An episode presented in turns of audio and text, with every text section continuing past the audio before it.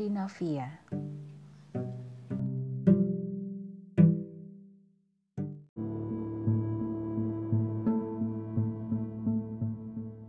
Awalnya tidak banyak yang saya ketahui tentang Skandinavia. Saya hanya tahu kalau negara itu identik dengan harga mahal dan suhu dingin.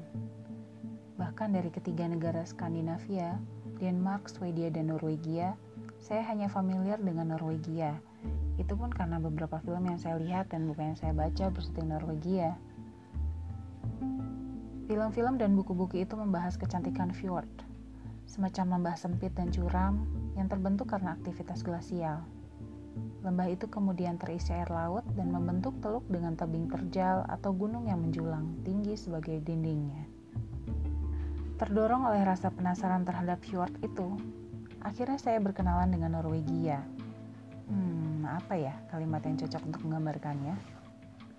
Fjord terasa begitu magis, dingin, tapi cantik.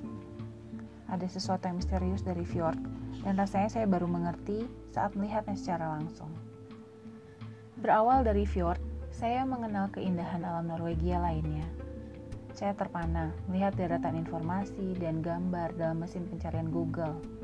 Ternyata Norwegia kaya akan berbagai ukiran dan lukisan Tuhan.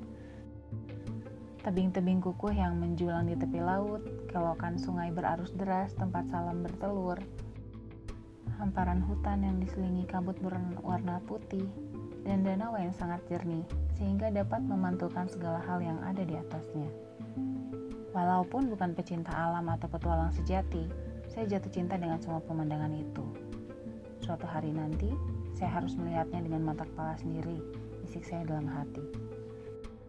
Kesempatan itu ternyata datang saat Beavers membuka lomba keliling dunia bersama Beavers.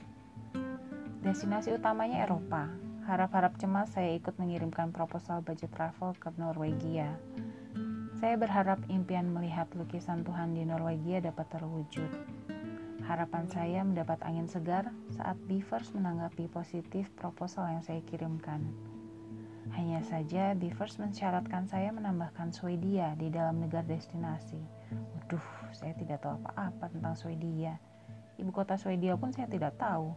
Itu negara yang ada di Copenhagen kah? nilai mata pelajaran geografi saya memang jelek. Kembali Google menjadi tempat pertama saya mencari informasi tentang Swedia. Tada! Pemandangan kota dengan warna-warni khas kota abad pertengahan langsung muncul di halaman pertama. Permulaan yang menggoda untuk mencari informasi lebih lanjut tentang Swedia. Jika Norwegia identik dengan keindahan alam liarnya, Swedia menawarkan pengalaman wisata kota yang tak terlupakan. Membayangkan jalan-jalan di pusat kota tua Gamlastan saja sudah membuat hati saya berdesir dan tak sabar untuk cepat-cepat berangkat ke sana. Kaki rasanya gatal ingin menapaki jalan-jalan batu khas kota tua Eropa di daratan Swedia. Kembali saya jatuh cinta dengan negara lain di jajaran Skandinavia. Rasanya saya beruntung banget karena Beavers menyarankan menambah Swedia sebagai negara destinasi.